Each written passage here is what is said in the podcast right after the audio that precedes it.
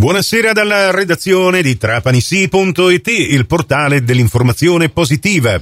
Io sono Nicola Conforti e questa è la quarta edizione del Trapanisi GR di oggi, venerdì 20 ottobre 2023. Ben ritrovate e ben ritrovati all'ascolto.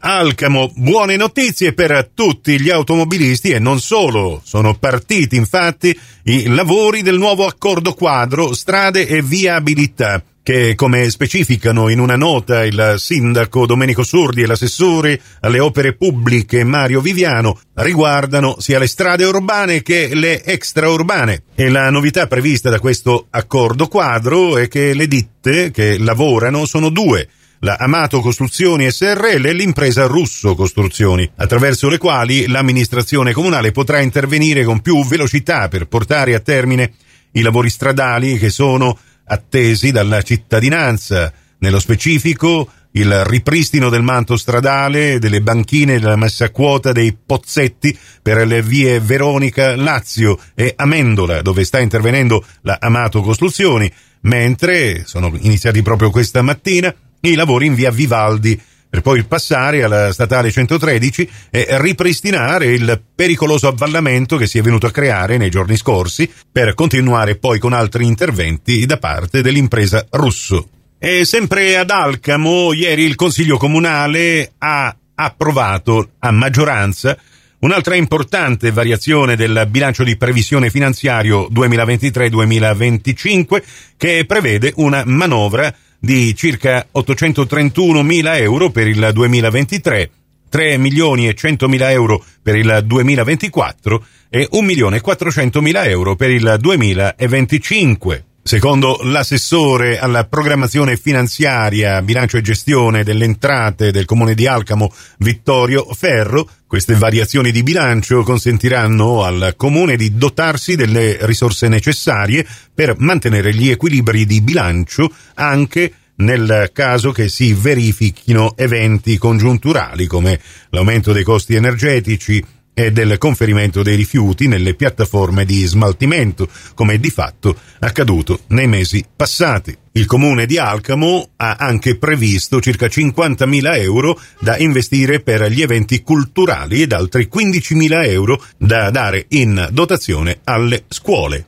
Pantelleria, visita ufficiale del sottosegretario di Stato al Ministero dell'Ambiente e della Sicurezza Energetica Claudio Barbaro lo ha ricevuto il commissario straordinario Italo Cucci, che così ci ha parlato di questa importante visita. Indirizzato in questa attività di commissario eh, per mettere a posto qualche cosa, ma soprattutto perché ha trovato in me la passione straordinaria. E allora è venuto a vedere, è venuto un attimo a controllare, l'abbiamo accolto in una maniera strepitosa e gli abbiamo fatto anche vedere in anteprima, l'ha praticamente inaugurata, la Casa del Mare con quelle visioni spettacolari del profondo marino e via via presentargli i vari problemi che abbiamo, il nostro segretario, il quale, il quale tornando a Roma si farà premura di porre mano ad alcuni dei problemi che gli abbiamo proposto e sono sicuro che con la simpatia e l'amicizia che ha dimostrato ci verrà incontro e io dico sempre, prima di Natale bisogna fargliela perché sai che a Natale se no non si mangia il panettone. La prima tappa della visita è stata presso il Museo Geovulcanologico di Punta Spadillo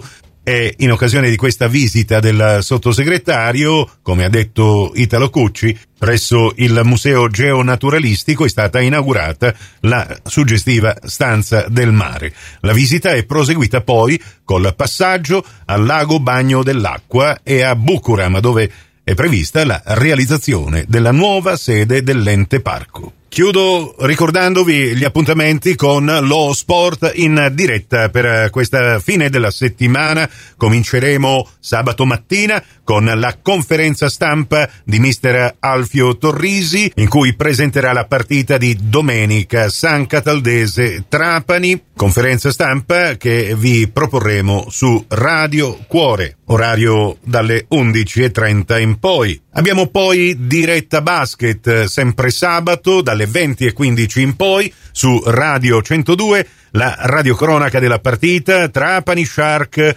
Acqua San Bernardo Cantù ed infine domenica alle 14.30 inizia diretta calcio con la radiocronaca della partita San Cataldese Trapani. Radiocronaca che potrete seguire anche in diretta streaming sulla pagina Facebook di Trapani Sì nella diretta Studio Stadio.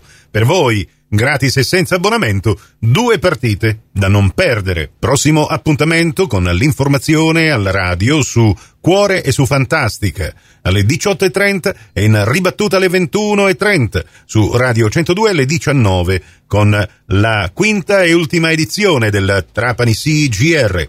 Questa termina qui, tutto il resto lo trovate su trapanisi.it. Grazie per la vostra gentile attenzione. A risentirci più tardi.